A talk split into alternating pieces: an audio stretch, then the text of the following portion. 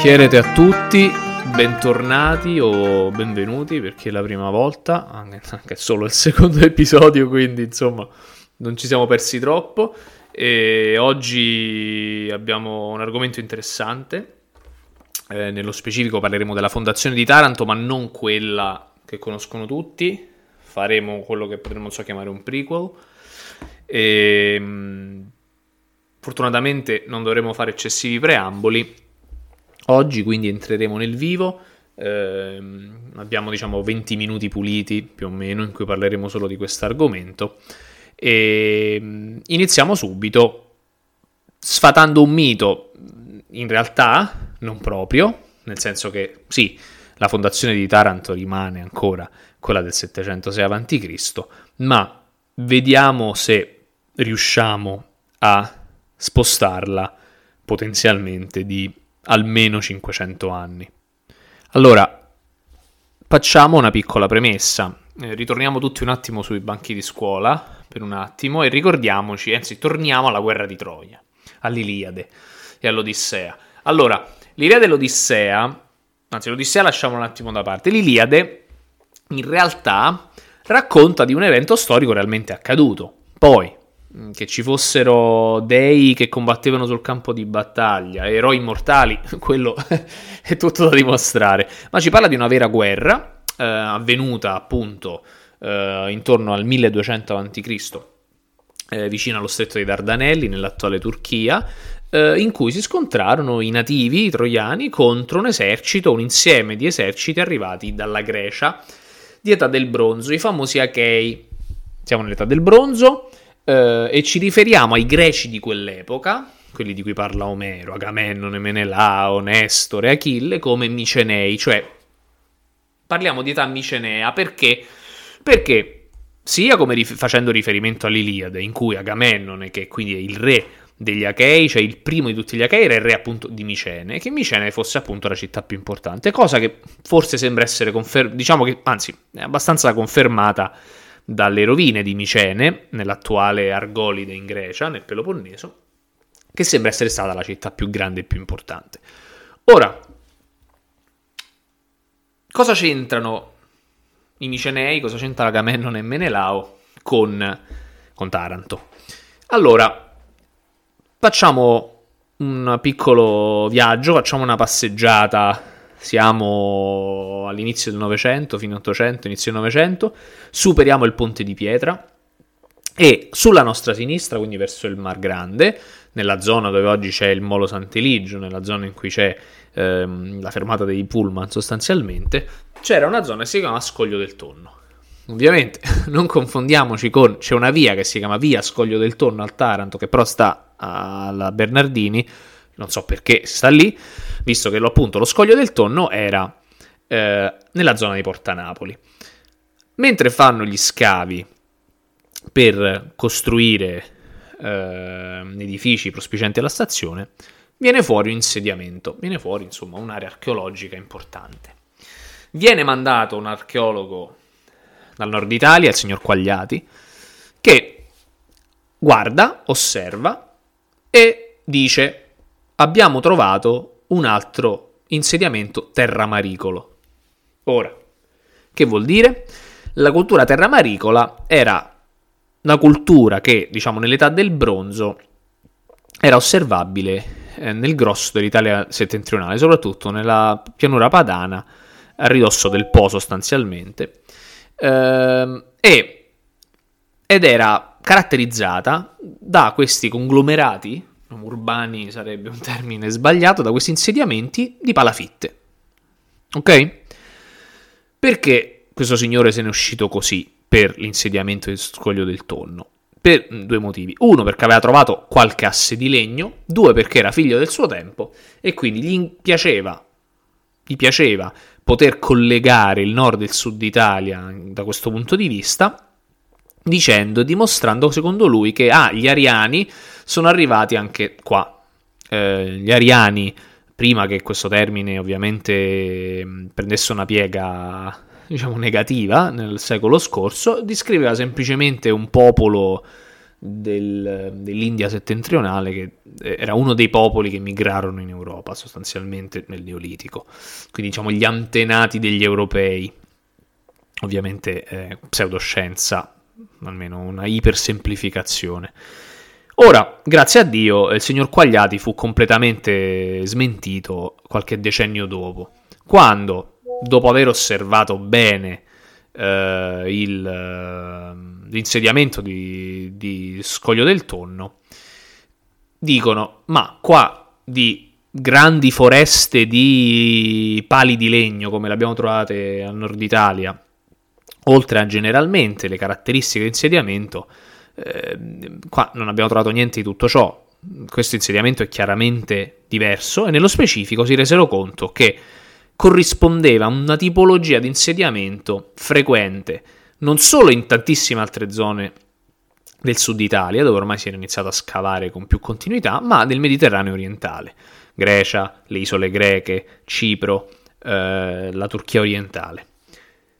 E questa cosa fu ovviamente corroborata dal grande numero di reperti archeologici di tipo miceneo, vasi, monili di metallo, eccetera, eccetera, trovati a Scoglio del Tonno, ma trovati anche in tutta la zona, l'area tarantina vasta, il Salento in generale, eh, in Puglia, soprattutto nel Gargano, eh, in Sicilia anche in maniera particolare, ma in generale in Calabria, in Lucania in Campania. E che quindi questi insediamenti, una cosa era certa, non appartenevano alla cultura terramaricola. Ora, a chi appartenevano però? Perché insomma, dobbiamo, dobbiamo mettere un po' i puntini su lei non erano insediamenti e colonie micenee vere e proprie. Eh, questo in realtà lo evinciamo da due cose. La prima è che mentre conosciamo a memoria, a menadito, tutte le grandi città eh, micenee dell'epoca, Micene, Sparta, Pilos, Argo, eccetera, eccetera, Mileto in Asia Minore, non abbiamo assolutamente traccia in nessuna delle fonti di so, una città micenea nel sud Italia, o non so, di un re miceneo dell'Italia che partecipa alla guerra di Troia, eccetera, eccetera.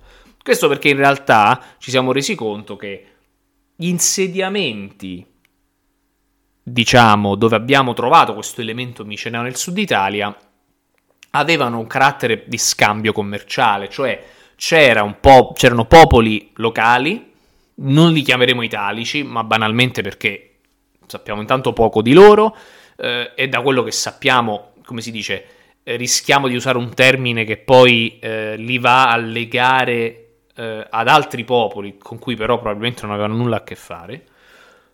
Ma erano appunto centri nativi indigeni dove un elemento miceneo, probabilmente che apriva, andava, apriva un emporio, quindi so, un mercato in questi porti, in, questi, in queste zone, e scambiava e, cre- e commerciava con i popoli locali. Ora, dobbiamo fare tre osservazioni al riguardo.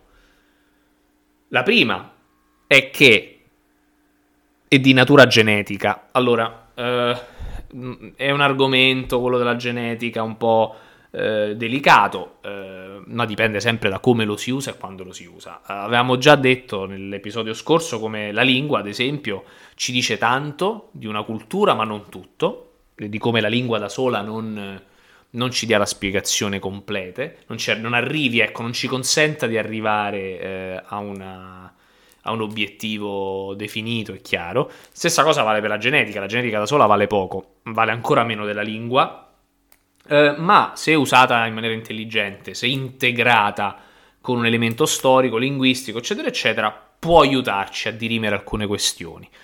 Nel caso specifico, eh, osserviamo come eh, da una, diciamo una linea che va da, boh, da Caserta, so, da Napoli, Caserta, fino all'Abruzzo, più o meno, Molise, Abruzzo, verso sud, eh, la genetica, il gruppo genetico più prevalente, non vi ammorberò con num- nomi di haplogruppi, DNA, eccetera, eccetera, è riconducibile al tipo genetico più frequente nei Balcani meridionali, quindi parliamo della Grecia soprattutto, delle isole greche in maniera particolare, Cipro e del, dell'Anatolia orientale.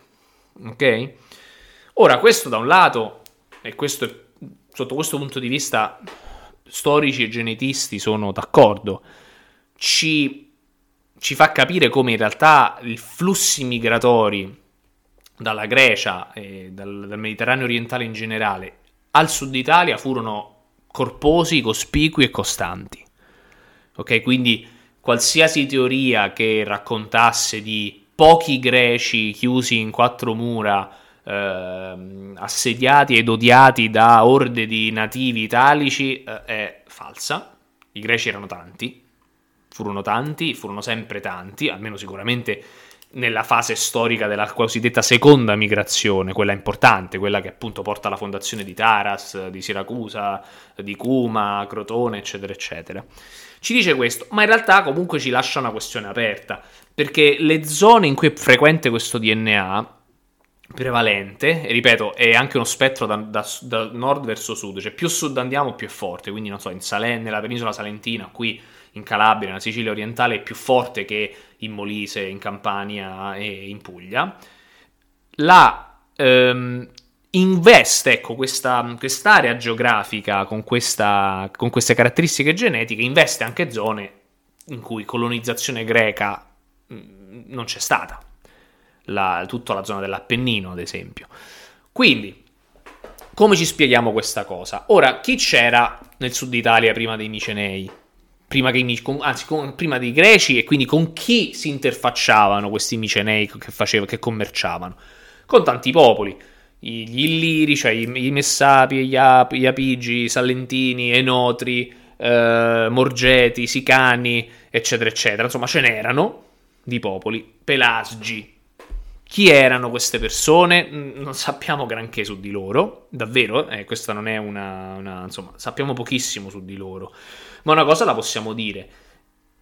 Le ricerche genetiche, ma anche quelle di cultura materiale, ci fanno propendere per la, per la teoria che le vuole comunque arrivare dal, da Oriente, cioè arrivare dal Mediterraneo orientale.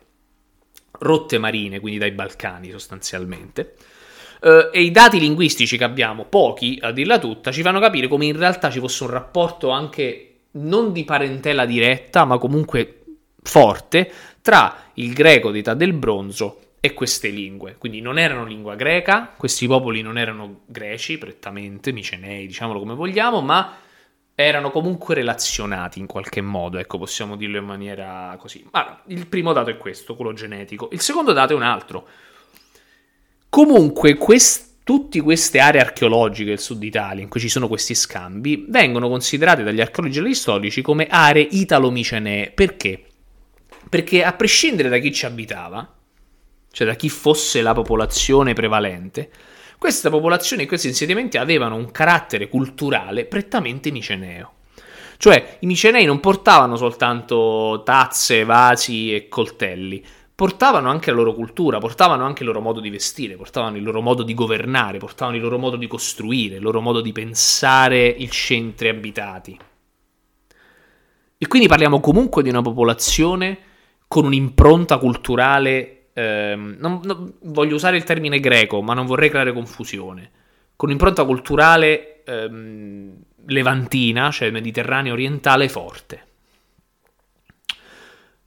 E quindi di una popolazione, diciamo, pre-ellenizzata, ecco, un'ellenizzazione, diciamo, dell'età del bronzo, per così dire. E questo è importante, perché ci spiega come il periodo di contatto tra il mondo prettamente greco, che fosse miceneo, che fosse di età arcaica, di età classica, di età ellenistica, le popolazioni non prettamente greche dell'Italia meridionale è lungo, molto lungo, mille anni. E che quindi effettivamente non dobbiamo, dobbiamo pensare che al netto dei rapporti politici tra le, le polis greche nel futuro e le popolazioni locali, era un mondo molto greco in senso generico ok? È il motivo per cui i romani accettano, tra virgolette, di buon grado la definizione di Magna Grecia, che nasce tra i greci d'Italia, nasce a Taranto, e loro la confermano, perché per loro tutto ciò che è a sud della linea Napoli-Gargano è Magna Grecia, perché ai loro occhi i popoli che vivevano lì, a contatto con i greci, avevano un alto grado di ellenizzazione. E questo processo quindi inizia molto prima della fondazione di Taranto, di Siracusa, di Cuma.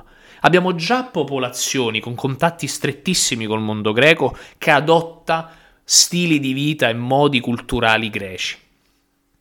Arriviamo però ora, nello specifico, a Scoglio del Tonno, a Taranto, dove gli archeologi si sono accorti che a differenza della stragrande maggioranza dei centri, de- delle aree dove abbiamo trovato appunto questa ricchezza di materiale miceneo, Scoglio del Tonno, insieme a Scoglio del Tonno, stessa situazione si trova sull'isola di Ortigia, Siracusa, e sull'isola di Ischia, questo centro abitato sembra avere un, uno spiccato livello di miceneizzazione. Cioè, comparato con tutti gli altri centri, incluso ad esempio il centro eh, abitato di Saturo, che presenta sì un gran numero di. cioè, presenta sì un, un grado di miceneizzazione, cioè c'è un'ovvia influenza culturale micenea sugli abitanti nativi che vivevano appunto a Saturo, a Porto Pirrone ma anche già rispetto all'insediamento di Porto Pirrone, Scoglio del Tonno, cioè l'insediamento proprio dove oggi sorge Taranto, sostanzialmente, era molto più miceneo. Lo capiamo dalle tombe, lo capiamo dalla forma delle case, lo capiamo dalla struttura ur- diciamo, urbana, per così dire. Poi non era una città, era un, una sorta di grosso paese sul mare, sostanzialmente, ma in un'ottima posizione. E, ehm, e quindi nello specifico potremmo dire che, che, mentre da un lato non possiamo parlare di una vera e propria colonizzazione o comunque fondazione di città micenee vere e proprie, ma solo di, di grandi scambi, però comunque di una presenza micenea fisica in queste zone, nel sud Italia, ok? Cioè quindi questi, la fondazione appunto di questi empori, cioè questi, questi mercati, questi supermercati del passato fissi nei porti in cui vivevano appunto i mercanti nel caso di Scoglio del Tonno, nel caso di Taranto, questo, questo centro abitato è più miceneo degli altri, che ci fa pensare che invece forse qui la comunità greca fosse ben più consistente. Probabilmente, così come Ortigia, per motivi topografici e di posizione geografica, deve essergli sembrare l'isola di Ischia, appunto, tre punti che hanno sono eh, hanno, una, hanno, delle peculiarità topografiche tali da farci capire come debbano essere stati molto appetibili all'epoca. Fanno sì che invece qui c'è una presenza micenea forte. Ora, eh, c'erano solo micenei e non erano stati cacciati tutti gli altri? Mm, questo non lo sappiamo, non lo possiamo dire. Uh, sicuramente, ecco, ad esempio, la genetica da questo punto di vista non ci aiuta perché da che ne sappiamo la genetica dei micenei e degli enotri, degli iapigi, eh, dei pelagi era la stessa, quindi non, non, non, lo sapremmo sicuramente da quel punto di vista. Non sappiamo quindi a che livello era un centro abitato miceneo, ma c'è una buona probabilità. Ora, questo che significa? Significa che intanto la presenza greca a Taranto, ma in generale nell'area di Taranto, perché insediamenti come questi in provincia di Taranto ci sono, ad esempio, arriva, fino a Riva dei Tessali e non solo, eh, zona di Lido Silvana, eh, Marina Lizzano, Torricella, eccetera, eccetera. Ad esempio, quella di Taranto sembra essere una delle zone in assoluto più interessata da questa frequentazione micenea che poi a un certo punto scopriamo diventare cretese, cioè nel senso che poi l'elemento in, durante l'età del bronzo poi c'è una fase in cui ci rendiamo conto e le fonti iniziano a parlarne che l'elemento specifico culturale sembra essere quello cretese. C'è stata anche una fase in cui qualcuno aveva ipotizzato che Scoglio del Tonno fosse un vero e proprio insediamento, cioè un proprio, una vera e propria città fondata da coloni Rodi, da Rodi, eh, ma abbiamo visto come in realtà rimane probabilmente comunque un centro, diciamo cosiddetto italo-miceneo, cioè in cui c'era, c'erano due elementi che convivevano, ma appunto nel caso di Scoglio del Tonno quello miceneo era molto molto forte. Ma appunto questo elemento a un certo punto diventa cretese. Detto ciò, tutto questo per dire cosa? Che quando arrivano poi gli Parteni, quando arrivano i coloni dalla, da, dalla Laconia, da Sparta, trovano già in loco, trovano a Saturo, trovano a Taranto, trovano una cultura affine, cioè trovano già elementi culturali a loro familiari, perché così come nel Peloponneso, dove un elemento dorico si era andato a eh, inserire in un contesto, diciamo, acheo, quindi di, più simile a quello dei micenei dell'età del bronzo, eh, così i parteni, quando arrivano su queste coste, trovano una condizione eh, delle popolazioni locali molto simile a quello della loro madrepatria. Tra l'altro, questo ci spiega come quest'unione tra questi due elementi, quello prettamente laconico che però mantiene tantissimo di età micenea, di età achea, di età del bronzo, nei suoi riti, nelle sue consuetudini, e appunto quell'elemento che già esisteva di età del bronzo, miceneo, cretese, eccetera, eccetera, in seno al Golfo di Taranto, favoriscono sicuramente la colonizzazione dell'area da parte dei parteni. Possiamo quindi dire che con le dovute specificazioni, con i dovuti puntini sulle i, diciamo tra virgolette, che la fondazione della prima Taranto non è nel 706 a.C., ma molto più probabilmente almeno 500 anni prima.